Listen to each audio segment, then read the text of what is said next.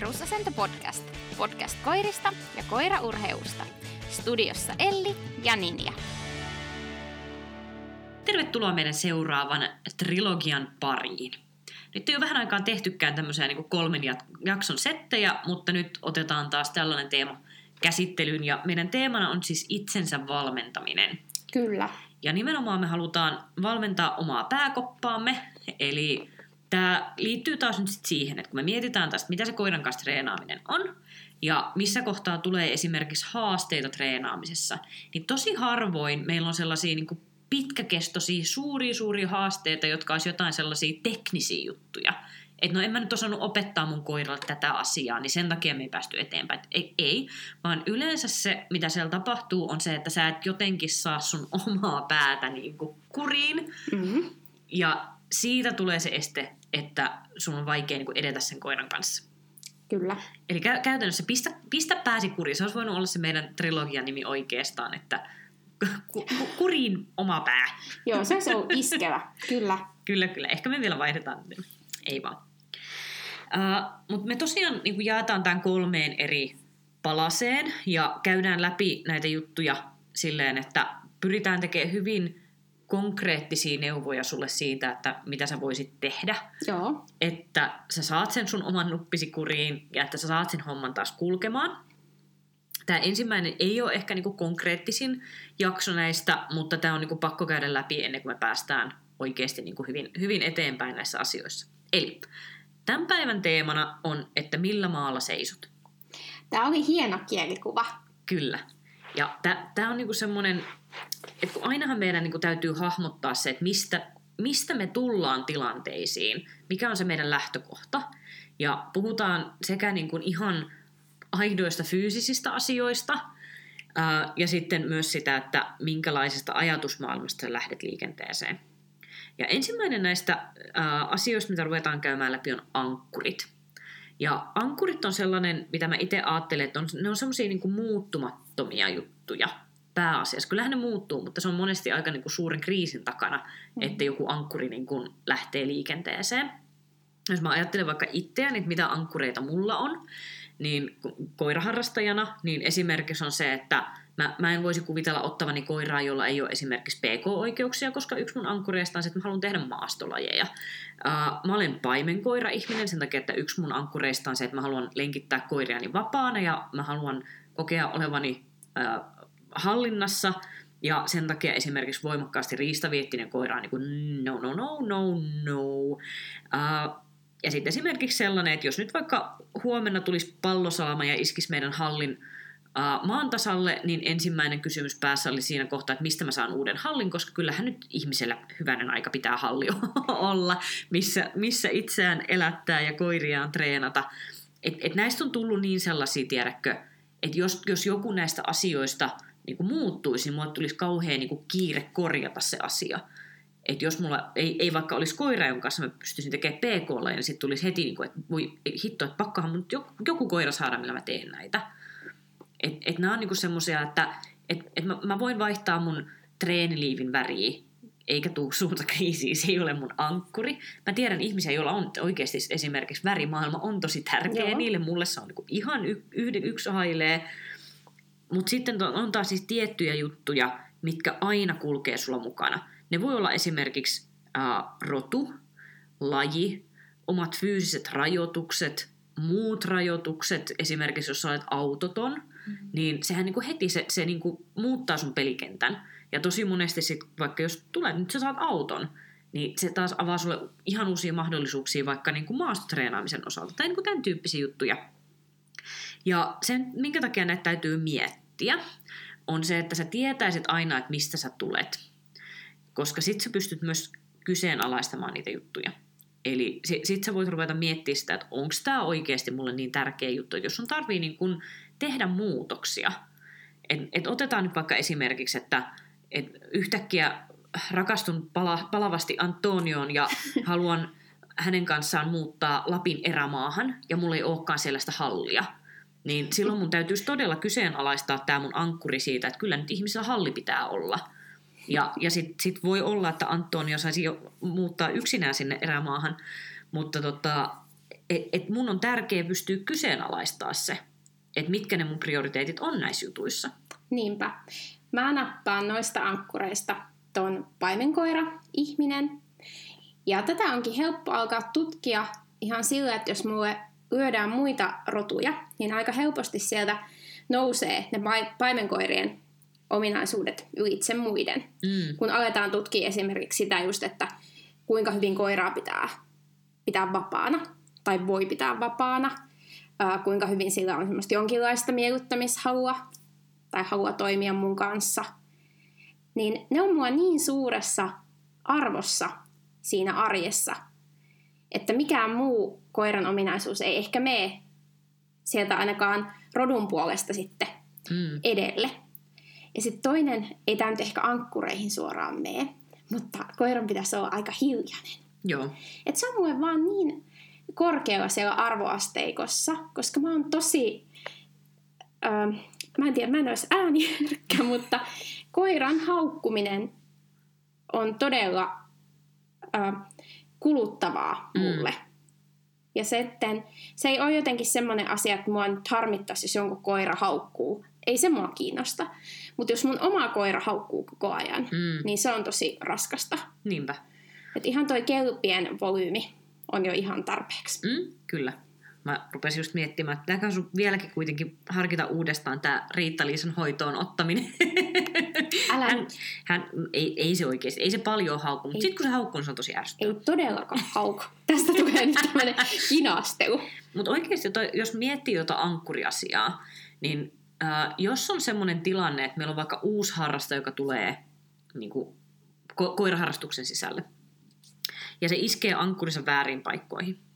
Niin se on se tyypillisin syy, että hanskat lähtee niin kuin tiskiin tosi nopeasti. Kyllä. Et jos sulla on tavallaan se, että sä et ole hahmottanut vaikka just tuommoista, että, että sä olet paimenkoira-ihminen, joka ei kestä niin kuin koiran haukkumista, ja sit sä otat itsellesi jonkun semmoisen, nyt mä en uskalla sanoa mitään rotua, koska sitten me saadaan vihapostia ja joku lähettää meille koiran kakkaa.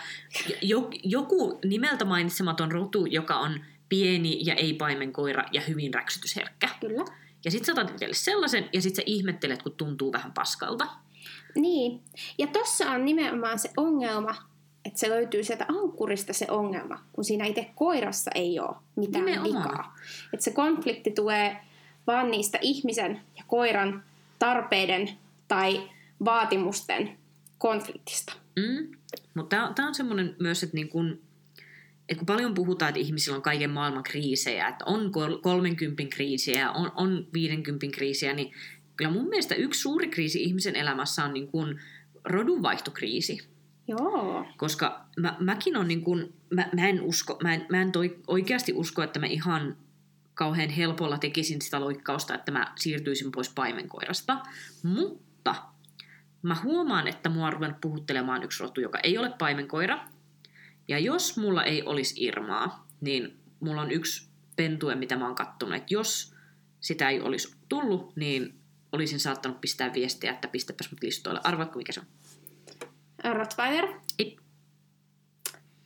Mitä se on ainoa ja paras veikkaus? Se on PK-oikeudet. Mm. Nyt mua hävettää. Ja se ei ole paimenkoira. Ei ole paimenkoira. Siis toi Rottweiler oli ei, niinku ei, ei ole ykkös- kakkosryhmää. No sit se on joku noute, ei se ole noute. Joo. Sitten se on Lapparainen noute. Joo. Käy, käyttölappis. Huh, siis... pääsinpä tähän suht nopeasti. No niin, tämä olisi ollut, kato meidän ystävyys siinä, jos olisit Kyllä. arvonnut jotain tosi tyhmää. Ei, ei vaan, mutta siis oikeasti se, että et, et jos mä mietin sitä, että mä, mä niin kuin lähtisin ottaa jonkun, just vaikka Lappiksen, mm-hmm. niin kyllä siinä olisi paljon kriisin paikkaa, koska se on taas niin kuin yksi ankkuri irti. Joo. Ja toi on kyllä jännä, koska mäkin tykkään tosi paljon noutajista. Ja mä tuun tosi hyvälle tuulelle, kun mä näen noutajia. Mutta sitten se mun identiteetti on niin vahvasti siellä paimenkoirissa. Mm. Tuntuu, että se ei vaan niinku irtoa sieltä. Niin, niin. Ja mua pelottaa ehkä myöntää, että onkohan se vaan kelpieissä. Mutta siihen mä en vielä, sitä mä en vielä myönnä.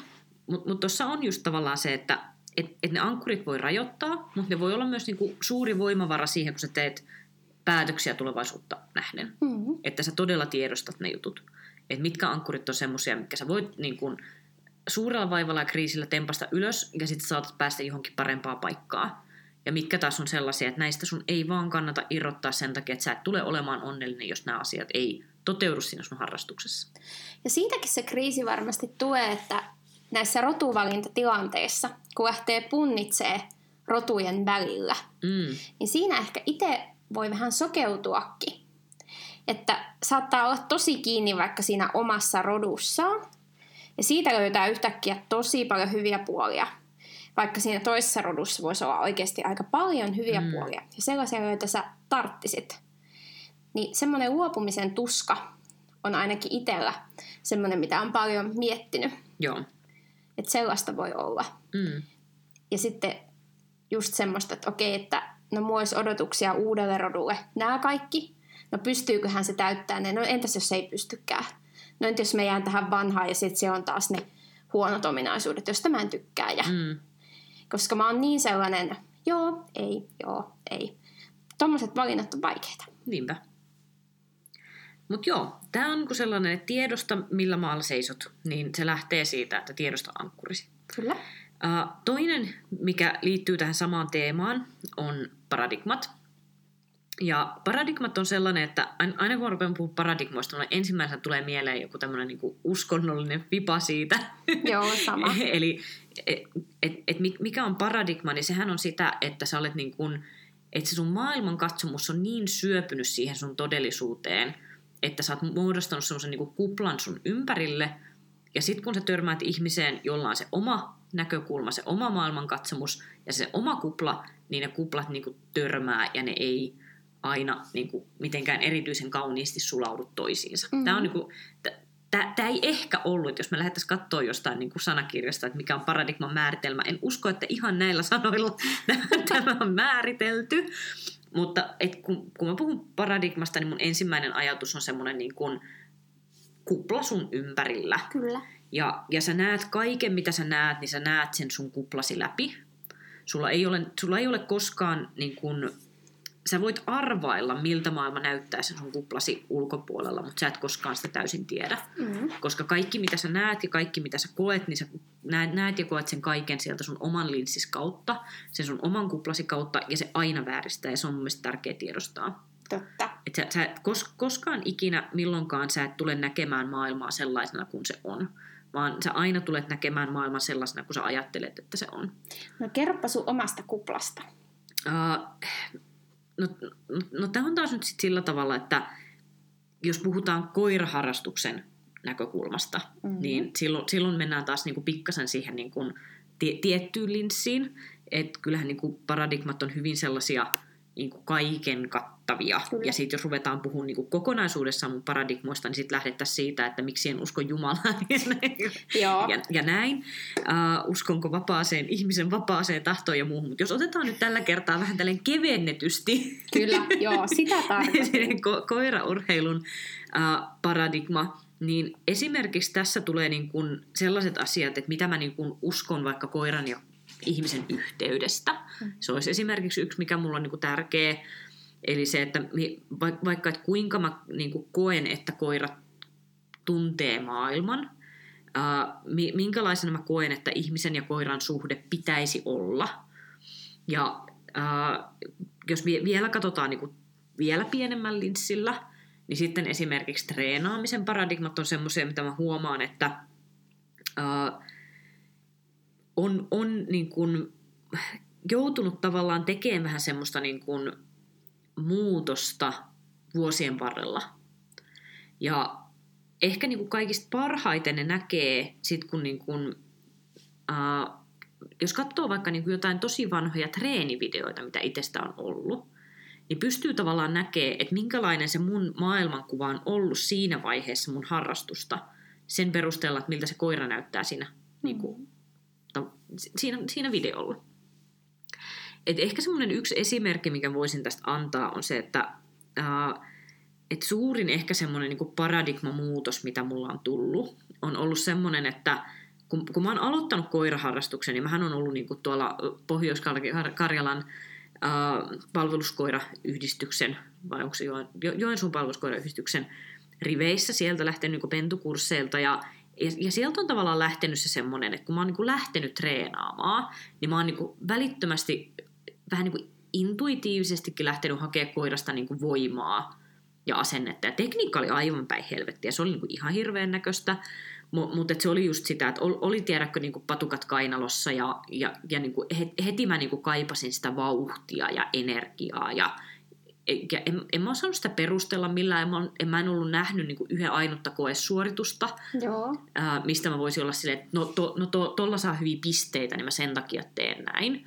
Vaan, vaan se lähti jotenkin siitä semmosesta, e, että, että mä niin kuin nautin siitä, että se koira luontaisesti on voimakas ja mä halusin tuoda sen esiin. Et se oli tavallaan se semmoinen niin että et, et ilman ohjausta tuleva niin kuin, tietyllä tavalla kehittynyt niin kuin suunta siinä, että mitä mä haen sen koiran kanssa. Ja totta kai tähän varmasti on vaikuttanut ne ensimmäiset valmentajat ja se, mitä mä oon nähnyt siellä kentällä, mutta kyllähän se pakostikin se tulee jostain semmoisesta niin kuin syvältä sisältä se semmoinen, että miksi joku jonkunnäköinen suoritus puhuttelee mua ja minkä takia toinen ei puhuttele mua. Ja ei, ei siinä kohtaa pystynyt yhtään sen paremmin niin kuin perusteleen itselleen asiaa, kun se on vaan se, että toi on siistiä, mä teen toin. Totta. Ja ja, ja sillä, sillä tiellä niin mentiin tietysti eteenpäin, ja sitten jossain kohtaa rupesi huomaamaan, että hitto vieköön, että eihän se kokeisi pelkällä asenteella mennä, että sitä tekniikkaakin jonain kauniina päivänä saada sieltä aikaiseksi. Ja, ja sitten on niin kuin, tavallaan uppoutunut siihen tekniikan opettamisen maailmaan. Ja mä muistan sellaisen niin kuin, muutoksen, että et totta kai tähän niin kuin, ainahan tämä ailahtelee, kun koko aika oppii lisää, niin se niin kuin, et, et, et, tämä ei ole niin kuin näin yksinkertainen, miltä se näyttää, mutta niin kuin isoina, iso, isoina linjoina, niin mä muistan, että kun mä lähdin ekalle kanakurssille, niin, niin mä niin kävin sellaisen keskustelun itseni kanssa hyvin tietoisesti, että kun mä menen tänne kurssille, niin mä tiedän, että mä tuun oppimaan tosi siistejä juttuja, ja mä tiedän, että se tulee muokkaamaan mun tapaa treenata koiria radikaalisti. Joo. Ja mä muistan, että mä niinku puhuin itseni kanssa, että nyt kun mä menen tänne kurssille, niin mä en saa unohtaa koiran niin kuin tunnemaailmaa. Että mä en vaan saa unohtaa sitä. Siinä kohtaa tietysti taas peilaa se, että on nähnyt niitä suorituksia, missä mennään niin, kuin niin tekniikka edellä, että siinä, mm. siinä ei ole niin kuin sisältöä enää. Ja, ja se oli tavallaan se pelko, että mihin ja tavallaan, että mä en halua päätyä tonne. Ja sitten sen jälkeen, kun mä kävin kaikki kanakurssit, niin totta kai se vaikutti. Ja totta kai niin kuin hetken aikaa oli tosi tosi silleen niin kuin, ää, teknisesti suuntautunut ja mm. hakeutui sellaisten kouluttajien koulutukseen, jotka oli teknisemmin suuntautuneita. Ja hetkeksi aikaa se niin kuin katosi se oma perspektiivi, niin kuin, tai, tai, tai se, tavallaan se paradigma muuttui. Että hetkeksi aikaa se mun maailma meni ihan eri linssin kautta kuin mitä se oli mennyt aikaisemminkin. Mutta koko aika siellä oli niinku ta- tavallaan takaraivossa se niinku mun muistus, että sä et saa unohtaa näitä tunnetila-asioita. Ja sitten se vaati yhden Maurin ja yhden äh, ongelmien korjaamis kaksivuotisen, kaksivuotisen kun, kun se ei vaan niin kuin, se ei vaan ollut niin kuin oikein rakennettu se koira sen takia, että se paradigma oli liikaa tekniikassa. Totta. Ja, ja nyt taas niin kuin, et, et nyt mä taas niinku huomaan, että mä oon taas sitten niinku niin siellä tunteiden maailmassa tällä hetkellä omassa treenaamisessani, että sitten kun menee katsoa jotain muiden koirakoiden treeniä, jotka tekee, sanotaan vaikka rallitokoa. Tähän oli, että mä tein, tein paljon rallitokoa silloin, kun me tehtiin tekniikkaa. Ja rallitokohan on semmoinen niin tekniikan ympäryksen niin kuin oikeasti märkä päiväuni, mm. koska se, se on niin kuin viretilallisesti niin helppo koirille rakentaa, kun se on vaan silleen, että tee vähän seukkuu ja sitten temppu, ja sitten taas temppu, ja sitten taas sitten temppujen pitää olla teknisesti tosi korrektit, mutta taas sitten niin kuin arvostelussa ei ole sanaakaan siitä, että kuinka halukkaasti koira tekee sitä suoritusta.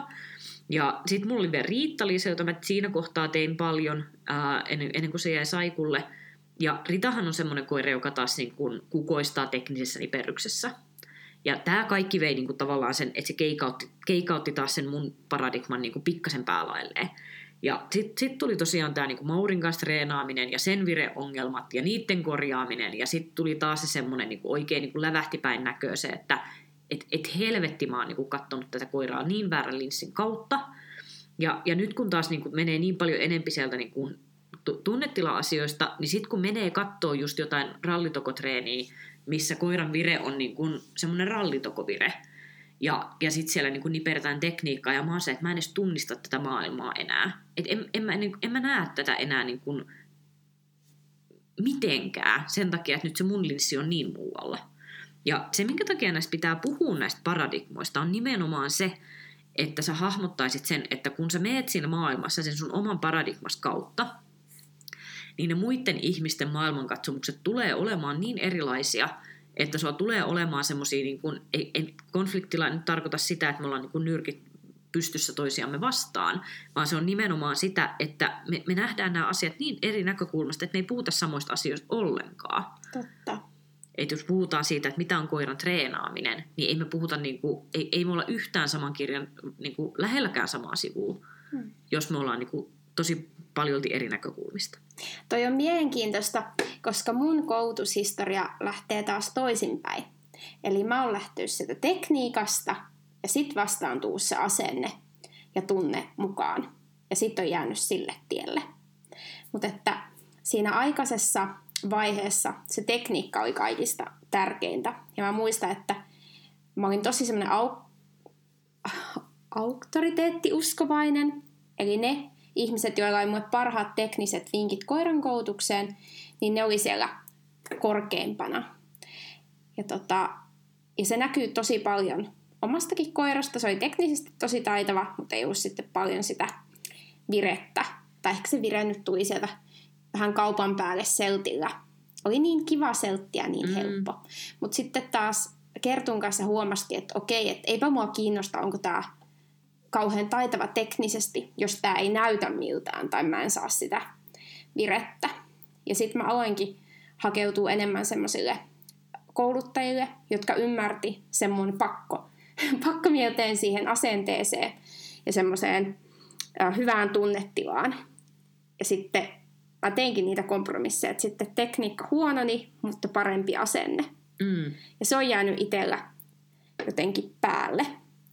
Mutta tässäkin tuo just siihen, että esimerkiksi jos mä näen jotain tosi taitavia, no vaikka rallitokokoiria, niin mä voin ihailla sitä hienoa tekniikkaa. Mutta sitten samalla mä jotenkin muistan, että mä en itse muuten saisi tehtyä tolleen. Mm. Että jossain vaiheessa sitä mun koulutusprosessia, niin mä nostasin liikaa sitä semmoista asennetta ja hössötystä. Ja mä en olisikaan siinä omassa koulutusprosessissa tyytyväinen tällaiseen suoritukseen. Mm. Vaikka tämä on sillä toisella ihmisellä ja toisella koiralla aivan täydellinen. Ja tämä on mielenkiintoista. On, on. Mulla heti tuli tässä kohtaa mieleen, että nyt, nyt täytyy ehkä niin kuin poliittisen korrektiuden nimessä niin kuin sanoa rallitokosta se, että kyllä, kyllä mä oon nähnyt niitä rallitokosuorituksia, jotka on myös tunnetilallisesti niin kyllä. ihan helvetin hyviä. Joo. Et ei, en, niin kuin missään nimessä en sano, että nämä asiat rajaa toisensa pois. Mutta mä sanon sen, että kaikkien koirien kanssa se ei ole niin, kuin niin tehtävissä. Mm-hmm. Että me ei vaan niin kuin pystytä nipertää tekniikkaa kaikkien koirien kanssa siinä määrin, mitä huippurallitoko vaatii, ilman että sillä on vaikutuksia siihen koiran virettilaan. Et se on, se on niin kuin ainoa, mitä asiasta sanon. Ne koirat, jotka sen kestää, niin ne on sellaisia, että niitä mä jaksan katsella koko päivän, kun Joo. ne tekee rallitokoa. Mutta jos puhutaan semmoisesta niin kuin taas, että et mikä se on ihan jo niin kuin eri lajistakin tuleva se paradigma, niin totta kai se vaikuttaa, että meillä on laji, jossa on sillä tavalla, että hei, sun arvostelukriteereissä lukee, että koiran tulee olla halukas. Mm-hmm. Ja, ja sä tiedät, että kun sä haet, haet huippusuoritusta, niin sulla ei ole mahdollisuutta tehdä kompromisseja sen koiran asenteen kanssa. Se ei ole, se ei ole niin kuin vaihtoehto.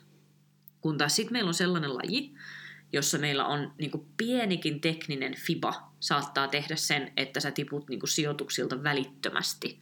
Et jos puhutaan siitä, että ruvetaan, ruvetaan menemään niin kuin arvokisoihin rallitokossa, niin sulla on mahdollisuus tehdä se suoritus niin, että se koira ei anna niin kuin 110 prosenttia asennetta niin kuin koko aika, mutta sulla ei ole mahdollisuutta ottaa niin kuin kolme vinousvirhettä ja vielä päästä huipulle. Niin tämä on niinku tavallaan se ero siinä, että et totta kai se vaikuttaa siihen, mistä, mistä paradigmasta se niinku, tai, tai, tai minkälainen linssi siihen sun maailman katsomukseesi niinku isketään. Että et haet sitä huippusuorituksesta, hu, huippusuoritusta niinku suojeluun vai rallitakoon, niin totta kai noin vaikuttaa.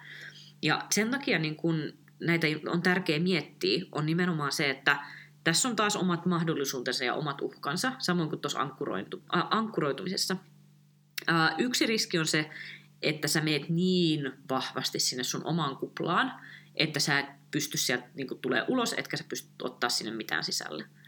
Ja, ja, ja niitä tulee vastaan, että on tosi, tosi useasti tulee sen tyyppisiä, että tuntuu, että jos lähtee niin itse valmentaa vaikka koirakkoa, joiden maailmankatsomus on niin kaukana siitä, mikä mulla on, että tuntuu, että siellä niinku, että puoli ja toisemme niin koputellaan sinne niinku lasioveen silleen kop, kop, kop, pääseekö sisään, miltä siellä näyttää, ja kumpikaan ei niinku tavallaan ihan täysin pääse niinku kartalle sieltä, että mikä, mikä sen toisen kaverin maailmankuvassa oikeasti rullaa.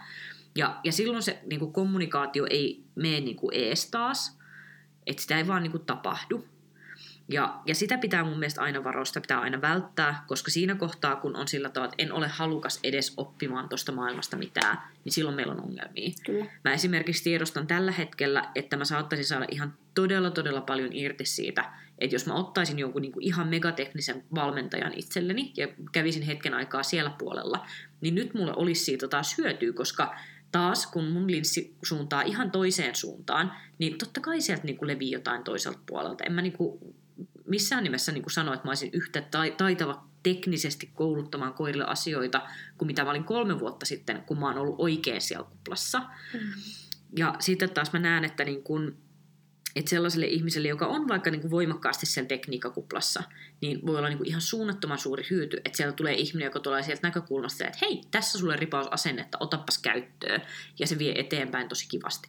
Niin tavallaan se, että et, et kun sä tiedostat sen, että tässä mä nyt seison, niin sä tiedostat myös sen, että mitä, sieltä, mitä sen ulkopuolelta löytyy, ja että siellä on aina annettavaa. Koskaan sun maailmankatsomuksesi ei ole niin hyvä ja täydellinen, etteikö sen ulkopuolelta löytää sulle annettavaa, mutta sun on helppo sulkea se pois, jos sä lähdet siihen ajatukseen, että, niin kun, että kun, kun, kun minä hänen tollaiseen juttuun lähde, niin silloin se voi olla, että sä jätät niin kun sieltä ihan oikeasti ne, niin kun, ne, ne helmet kaivelematta sieltä niin kun, niiden ihmisten näkökulmasta, jotka katsoo sitä toisesta suunnasta kun niillä olisi eniten annettavaa yleensä siinä kohtaa. Kyllä, mutta mä oon jotenkin niin sellainen juurtunut avoimuuden kannattaja, mä vaan toivoisin, että ihmiset vois keskustella niistä näkökulmistaan ja voitaisiin käydä sellaista avointa keskustelua just näistä vastakkaisistakin näkökulmista.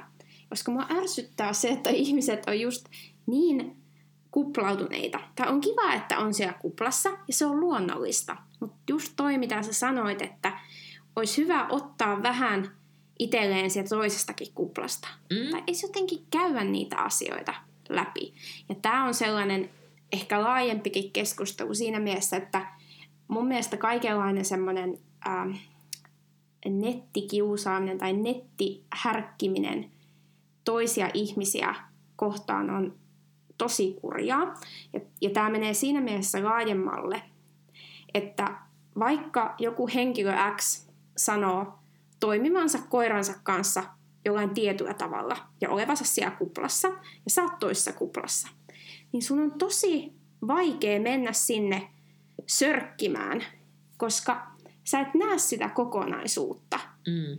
Niin tässäkin mä toivoisin just semmoista avoimuutta ja sitä, että ihmiset uskaltaisi jakaa niitä ajatuksiaan ilman, että tarvii pelätä sitä, että joku hyppää sitten varpaille. Niin. Mutta mä äh, kyllä otan kritiikkiä omasta toiminnastani vastaan, vaikka se tuntuu hirveältä. Mutta mä toivoisin kuitenkin siihenkin, että se keskustelu säilyisi avoimena, että ne molemmat osapuolet kuuntelis toisiaan. Niinpä. Tämä on tietenkin tällaista ideaali läpätystä, eikä näin varmaan käy. Mutta tämä on semmoinen, joka yleisesti vaikuttaa siihen koiraharrastajien fiilikseen ja mm. asenteeseen. Niinpä. Ja oikeasti mä oon sitä mieltä, että niitä konflikteja tulisi huomattavasti vähemmän, mm. jos ihmiset ihan hetkeksi pysähtyisi miettimään, että mistä näkökulmasta tuo ihminen tulee tähän tilanteeseen.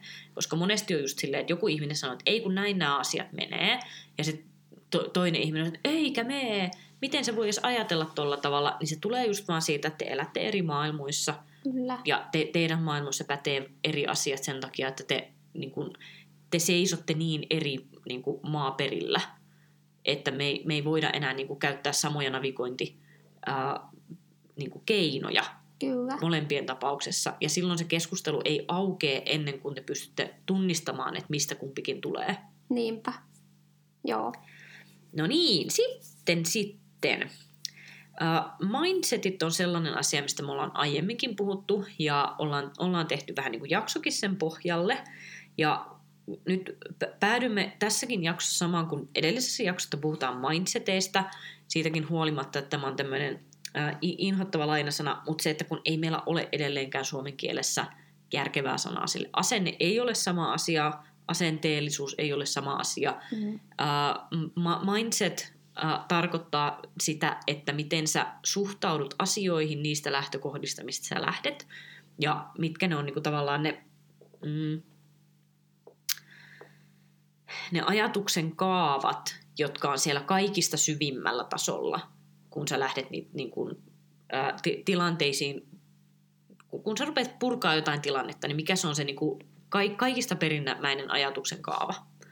Ajattelisin, että se on ehkä semmoinen, ei ehkä taas ihan sanakirja, ää, määritelmä sanalle mindset, mutta Kyllä. se on, se on niin kuin asenteiden ja kokemusten ja niin kuin semmoisen itsepuhelun yhdistelmä, mikä tekee tuon mindsetin. Niinpä. Ja mun mielestä se oli hyvä se jako kahteen siihen kasvun mindsettiin ja sitten rajoittuneeseen mm. mindsettiin. Se ehkä avaa sitä kaksijakoisuutta siinä. Joo. Ja to, totta kai tämä on niinku ta, taas semmoinen, joka me voidaan niinku jakaa ihan miljoonaan mm. Aspektiin, mutta toi ehkä niinku tavallaan taas selkeyttää, että mistä tässä on oikein puhun, puhe. Eli äh, jos esimerkiksi meillä on niinku tämä fixed mindset, eli tämä niinku ra- rajoittuneisuuden tai ra- rajoittava mindsetti, niin tämä niinku monesti on semmoinen, mitä mä itse ajattelen, että tämä on sitä niinku voi minua uhriutumista. Joo, joka on usein tosi tiedostamatonta, että se ei ole semmoinen, että minä teen tässä nyt tietoisen päätöksen uhriutua, mutta se on just esimerkiksi tämmöinen, että en mä voi näille asioille mitään. Mhm. Et, et aina on ollut huono ajottamaan palkkaa, niin on aina jatkossakin. Tämä on jännä, siis niin, mulla on nyt lähiaikoina tullut niin kuin, monellakin ihmisellä vastaan, että ne tekee täydelliset palkkion ajatu, ajoitukset ja ne välittömästi huutaa perään, mä olen niin huono ajottamaan palkkioita. Ja mä silleen, mitä? Mm, totta. ne ei niinku edes tajua, että ne on niinku päässyt yli, jos ne joskus on ollut joku ongelma siitä, niin ne ei edes tajua, että niillä ei ole sitä ongelmaa, mutta niillä on niin, niinku, se oma pää on vielä siinä maailmassa, että ne ei niinku tajua, että ne, niinku, että ne oikeasti tekee tosi hyvin, mutta toi, toi on niinku tosi tyypillinen, että et tavallaan niinku, et ollaan niin siinä, että mut kun minä oon tällainen. Mm. Mutta muuhun on auttanut se, että mä järjestän sellaisia hetkiä, jolloin mä saan lillua itsesäälissä. Ja mä yleisesti vielä ilmoitan siitä, laittamaan mun kaverien viesti, että nyt, te, nyt mä oon vaan itsesäälissä ja lillun vaan täällä. Joo, Koska se on sillä tavalla, mä inhon taas sitä sanaa voimaannuttavaa, koska sit sä saat tota, luvan kanssa miettiä, että elämä potkii päähän ja kaikki harrastukset menee huonosti ja mä oon kyllä ihan P. Ja, mutta se sitten jotenkin auttaa, koska sit saa luvan kanssa uhriutua. mm. En mä tiedä, teet sä niin? Sä et koskaan vaivu itsessään. Totta kai. Siis a- aivan, siis eh- ehdottomasti on niinku rä- räytymispäiviä ja sit yksi mikä mä oon niinku koittanut tehdä on se, että mä oon koittanut vähän niinku tehdä semmoista aikarajaa sille. Joo, sama. Joo. Mm. Et, et, ei, ei voi niinku tavallaan jäädä liian pitkäksi aikaa siihen. Ja tässä on niinku pakko sanoa, että tämä työ on niinku täydellinen siihen, että jos on oikeasti niinku huono päivä tai huono fiilis, niin ei vaan voi olla, kun menee töihin, kun se on Niin. aina niin siistiä. Kyllä. et ihan oikeasti se, niin kun, äh, et, et voi olla ihan oikeasti, että ennen kuin lähtee töihin, niin on niin aivan ranteet auki. Ja sitten on silleen, ja nyt mä lähden töihin, ja sitten kaikki on taas ihan fine. Niin siitä tulee yleensä hyvä semmoinen aikaraja. Mutta jos ei olisi ton tyyppistä, että jos tekisi vaikka jotain, tiedäkö, kotona yksin työtä, ja kukaan ei näe, vaikka sä oot niinku ripsarit poskilla koko päivän mm. siellä, niin et jos tulee toi tommonen niinku hetki, että täytyy räytyä, niin se, että anna itsellesi niinku aikarajat, okei, tähän iltaan asti mä räydyn, ja sitten mä niinku nostan itteni pois täältä. Kyllä, koska kyllähän se helposti menee sitten negatiiviseksi itsepuheeksi. Mm, ja helposti se laajenee ja susta tulee negatiivisempi niinpä. ihminen. Että toikin on ehkä vähän semmoinen kaksiteräinen miekka, että kannattaako just sitten lillua siellä itsesäälissä itekseen, vai kannattaisiko siitä puhua jollekin. Mutta itse mä oon kyllä huomannut, että jos ne liittyy just semmoisiin aika pieninkin, vaikka epäonnistuminen jossain mm. koiratreenissä tai tänään mä en ole hyvä koiraomistaja, niin usein ne voi olla sellaisia, että sitten tekee ihan hyvää, että itekseen siellä märisee, mm. eikä vaikka sitten avaudu kavereille tai jonnekin someen. Mutta toisaalta mä ajattelen, että sodassa ja itsessäolissä kaikki keinot sallitaan. Kyllä, kyllä. että jos se auttaa, niin sitten vaan teet niin kuin haluat, mm. mutta älä jää sinne. Nimenomaan.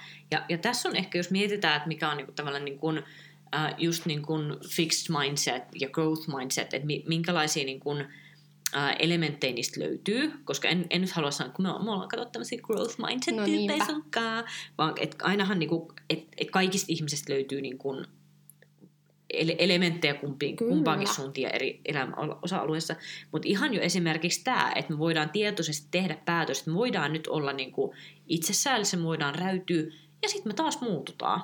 Kyllä. Et, et, et sieltä tulee taas tavallaan se semmoinen, että me ei jäädä siihen, että no nyt mä oon sitten niinku, varmaan koko loppuikäni mä oon tälleen niinku, masentunut ja, ja, ja, ja räydyn täällä vaan, vaan nimenomaan silleen, että okei mä tarviin tämän vaiheen, ja sitten mä rupean pistää päätäni taas kasaan. Mm. Koska mä tiedän, että pystyn pistämään sen kasaan, koska mä tiedän, että mulla on aina työkaluja siihen. On Kyllä. aina jotain, mitä sä voit tehdä. Ja, ja se on tavallaan niin kuin se niin kuin, uh, kasvun ja oppimisen mindsetin mun mielestä niin kuin tärkeä puoli. Että on sellainen olo, että aina mulla on joku resurssi muuttaa tilannetta. Että koskaan se tilanne ei ole niin juurtunut paikalleen, etteikö sieltä olisi pois pääsyä. Sitä ei aina näe, mutta kun sitten sen tiedostaa, niin sitten sitä pystyy niin kuin, että et vaikka ei tuntuisi siltä, että tästä on niin pois pääsy, niin kuin tietoisesti tiedostaa, että kyllä mä tiedän, maailmassa on ollut ihmisiä, jotka on ollut niin kuin tuhat kertaa paskemmassakin tilanteessa kuin mitä minä olen. Ja nekin on saanut itsensä kaivettua sieltä mm. ylös. Että nyt se, niin kuin, et, et joo, voidaan niin kuin räytyä, mutta ei voi heittäytyä epätoivoiseksi sen takia, että kaikki, kaikki on menetetty. Kyllä. Meni, menipä synkeksi vähän niin kuin yllättävän synkeksi yllättävän nopeasti. Ei ollut tarkoitus tehdä tästä tällaista niin kuin, Mutta uh, tava- tavallaan, että olisi kyky oppia niistä virheistään ja ottaa ne oppimiskokemuksina. Mm. Se siinä ehkä on se yksi Joo. avainsana. Mutta tämä onkin siinä äh, mielessä haastavaa, että ainakin itse mä huomaan, että mä oon väliä niin sellainen putkinäköinen, eli mennään täysillä päin ja sitten paareilla pois, koska sitten se, sit se ei onnistunutkaan niin tämmöinen mindset, että mietitään sitä kasvua ja kehittymistä, niin se avaa tavallaan sitä putkinäköisyyttä. Koska eihän harvalla ihmisellä ne asiat menee just niin kuin haluaa. Ja sitten on helppo niin kuin, tota, joutua sinne rajoittuneeseen mindsettiin liiankin pitkäksi ajaksi, mm. jos ei yhtään pysty katsoa sivuille. Niinpä. Niin mun mielestä toi ja näiden tutkiskeleminen ja on siinä mielessä tosi mielenkiintoista, koska se laajentaa sitä perspektiiviä. Mm, nimenomaan. Uh, yksi tämmöinen niin kuin mindset, uh, en, en tiedä voiko sanoa tälle mindset-tyyppi, mutta sellainen asia, mitä sä voit niin kuin oikeasti sitä sun omasta asenteesta niin kuin pyrkiä kehittämään, on semmoinen kuin, niin kuin aloittelijan mindset. Joo. Ja tämä on, tää on sellainen mihin mä kannustan tosi paljon, niin kuin erityisesti just tällä, kun sä opiskelet uusia asioita tai sä yrität edetä sun harrastuksissa. Koska nyt jos mietitään, että sä lähdet niin kuin ihan aloittelijana johonkin, heitetään nyt joku, että yhtäkkiä haluankin oppia golfaamaan. Joo. Ja alkuun kun mä oon silleen, että okei, mä tiedän golfista sen, että siellä on pallo, maila ja kolo. Ja sitten sit siellä kävellään laiskasti pitkin nurmikoita. Tämä on mun ymmärtäminen tästä aiheesta. Mm-hmm. Niin nyt kun mä menen ensimmäiselle golfkurssille, niin mähän opin ihan hervottoman paljon. Siihen nähden, mistä mä lähdin, niin mähän menen niin kuin loikkauksin eteenpäin. Mä oon se, aa, tä, tä, tässä on tällaiset säännöt, nyt mä tiedän, miten pisteet menee, nyt mä tiedän, että mihin mun tarvii pyrkiä. Sitten joku sanoo, että että miten mä pidän sitä mailaa, ja kun alkuun mä ollut ihan silleen, että no kumpi käsi ja missä ja miten, ja sitten mä lyön itseäni polveen sillä, ja sitten joku tulee sanoa, että älä lyö polveen vaan palloon, niin se on niinku suuren suuri parannus siinä mun niin kuin työskentelyssä, niin, niin tavallaan se niin kuin verrattainen kehittyminen on alkuvaiheessa ihan hullun nopeeta. Mm-hmm. Ja osittain se ta- tulee sen takia, että ihan vaan lähdetään niin nollista, että kaikki tuntuu siistiltä parannukselta, mutta se tulee myös siitä, että kun mulla ei ole tiedäkö silleen, mun on edes vaikea kuvitella, kun mä en tiedä lajista mitään, mutta mut sanotaan nyt vaikka, että sit kun sä oot golfannut kymmenen vuotta, niin sähän oot siinä vaiheessa, kun sä jo tiedät, miten helvetin hankalaa se on. Mm-hmm. Koska jossain kohtaa, sit kun sä oot aloittelija, sullahan tulee se vaihe, kun sä oot vaan se, helppoa, sä vaan niinku tuon pallon tolleen osut ja sit, sit mm. niinku näin. Ää, ja sit, sit kun sä oot tehnyt sitä niinku pitkän aikaa, niin sit, sit sä niinku, ää, koet sen haasteen siinä, sä näet, että mikä se vaikeus on ja mitkä ne on ne nyanssit siellä, millä sä pelaat. Ja, ja sit sä myös tiedät, että sä oot niinku oppinut kantapään kautta monia juttuja, sä oot oppinut vähän niinku omaa tyyliä tehdä siihen ja, ja, ja kaikkea tällaista. Mun olisi vaikea kuvitella että sä lyöt palloa mailla, kuinka, kuinka monimutkaista tämä voi olla, mutta mä uskon, että sieltä löytyy niinku niitä tasoja, tasoja, tasoja, tasoja mm-hmm. niinku kaikista muustakin. Äh, ihan samalla tavalla joku ajattelee, että sä vaan heität pallon koiralle suuhun, kun se seuraa, mitä vaikea tossa on. Äh, ja sitten kun itse näkee siinä ne, niinku ne, ne, ne, niinku, ne tuhannet mahdollisuudet ja ne nyanssit ja mi, mi, miten sä päädyt mihinkin lopputulokseen. Ää, ja se on, se on nöyryttävä kokemus. Ja sitten sit tavallaan niin kun, kun sulla on jo sitä tietotaitoa paljon siellä, ja sä tiedät kuinka vähän sä tiedät siitä huolimatta, ja sitten sulle tarjotaan uusi tiedonpalanen, niin mitä sä teet sille? No se ensimmäisenä sä otat sen tiedon palasen, sä tarkastelet sen taas sieltä sun oma, oman paradigman kautta. Ja sä onko tämä käyttistä, onko tämä käyttistä, mihin tämä istuu mun maailmankuvaa. No tämä ei istu tohon kohtaan, koska tuossa kohtaa mä priorisoin eri asian, joten kannattaa mun ottaa tämä käyttöön, mihin tämä istuu, tämä tiedonpalanen. Ja sä et välttämättä ota sitä käyttöön kauhean helpolla. Mm-hmm. Kun taas sit kun sä oot aloittelija, niin sähän vaan otat kaiken. Sä oot vaan se, ai vähänkö siistii, tolleenkin voi tehdä, mäkin teen noin ai toi teki tolle mäkin teen noin. Ja kaikki, kaikki niin kuin assimiloidaan siihen sun osaamiseen tosi silleen niin kuin kitkatta. Että siinä ei tule mitään, mikä klikkaa vastaan, koska et sä edes niin kuin tiedä kyseenalaistaa sitä. Sä oot vaan silleen, uutta tietoa, mitä mulla ei ole jo, se on kaikki eteenpäin, sä otat sen kaiken sieltä. Ja sitten taas mitä pidemmälle me, sä meet, niin sen enempi sulla tulee just sitä sellaista, että näinköhän on. Ja tässä tulee pieni haaste sitten niin kuin etenkin edistyneemmille niin kuin koirakoille siinä omassa oppimisessa, että saattaa oikeasti kankeutua vähän liikaa. Mm-hmm. Ja silloin se semmoinen niin aloittelijan mindset, jos sä pystyt sen nappaa sieltä mukaan. Että sä meet siihen uuteen koulutustilanteeseen ihan kun sä et olisi ikinä koiraa kouluttanutkaan. Ja sä otat kaiken avoimin mielin vastaan.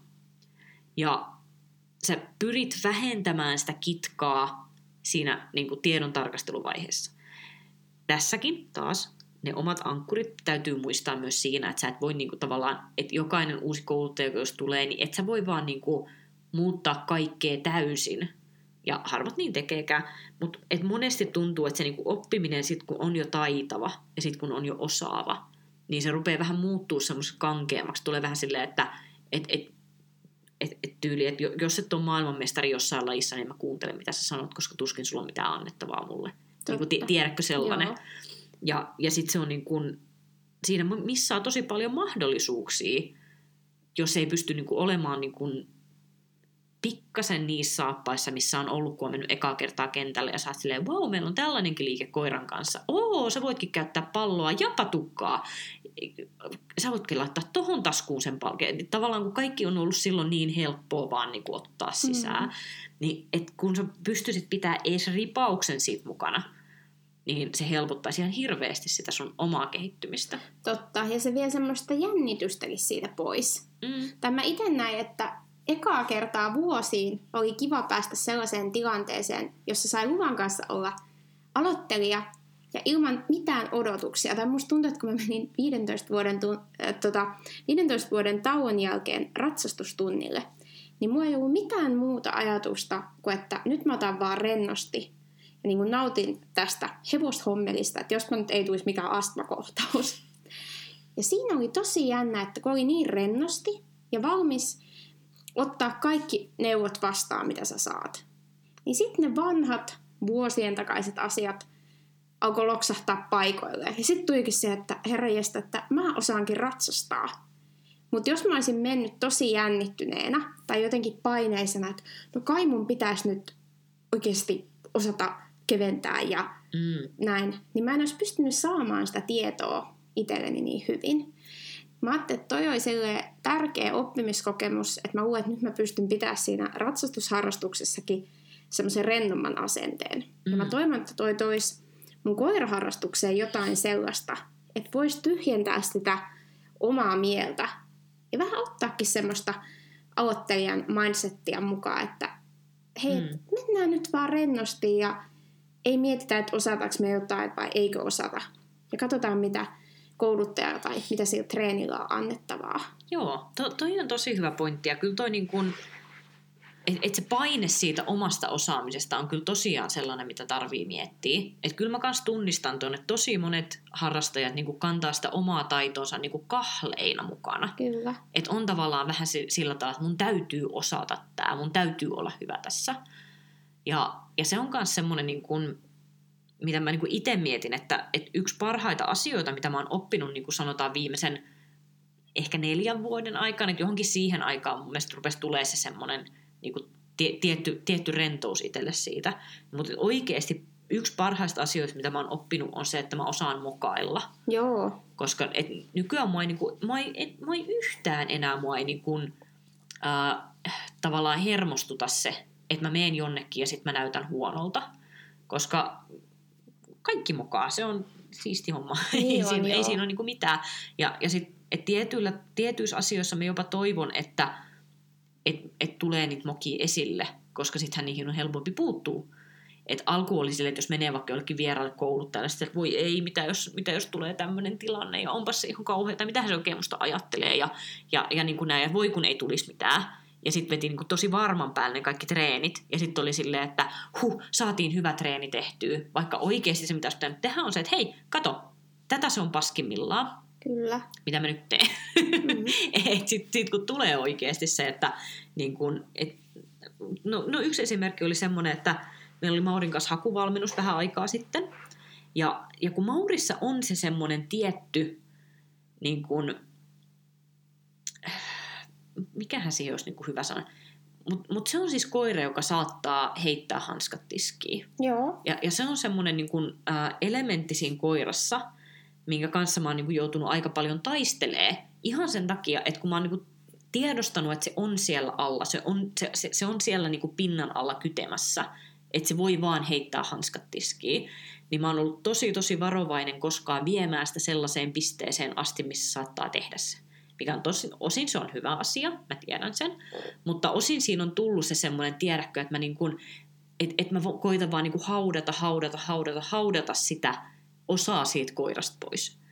Ja, ja sitten sit me tehtiin tota se hakutreeni, me tehtiin se tosi vaikea pitkä rata, ja kun mä oon niinku itse kokematon ohjaaja haussa, mä oon treenannut Mm. sitä paljon, mutta mulla ei ollut mahdollisuuksia seurata kisasuorituksia tai tehdä kokeenomaisia suorituksia, ja, ja sitten niinku, et, et se, se, mitä niinku lähdettiin tekemään siinä on se, että mä niinku sanoin, että et mä en tiedä tarviiko koiran kokeenomasta harjoitusta, mutta mä tarviin sen, koska mä en tiedä, että kuinka tiheesti mun pitää pistuttaa ja milloin mä menen eteenpäin, niin kuin ka- kaikkea tätä.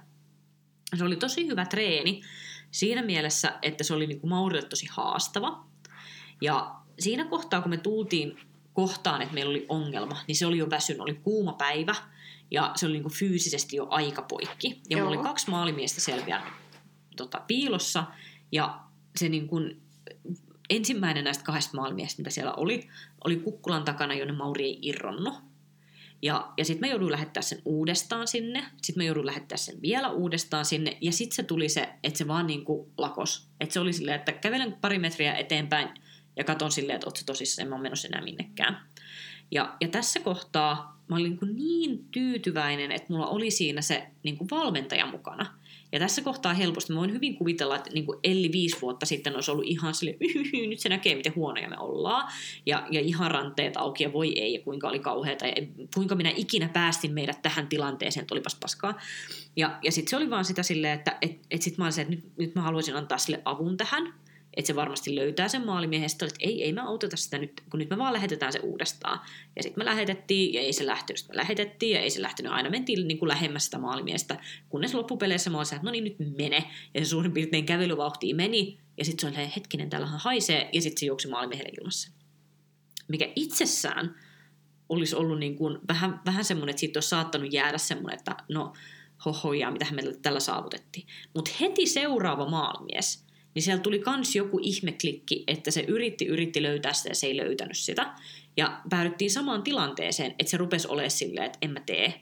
Että en mä mene enää, en mä enää yritä. Mm-hmm. Ja sitten oli vaan se, että mä vasta, ei kun menet. Ja, menet. ja se, kun mä näin sen prosessin siinä koirassa, että mä lähetin sen ehkä niinku, niin kerran tai kaksi uudestaan sinne, ja se jäi seisoo sinne metsään silleen, että mä oon ihan poikki, mä oon aivan kaikkeni antanut, mulla ei ole aavistustakaan, onko täällä maalimiehiä vai mm. ei, ja mitähän mun nyt ka- tässä kannattaa tehdä. Ja se seisoo siellä metsässä ja se punnitsee, ja se katsoo mua, ja sitten se toteaa, että no ei se aio mua mitään, mitään auttaa, mä menen ja etin sen ukon. Ja sitten se löysi sen sieltä, ja se pääsi palkalle.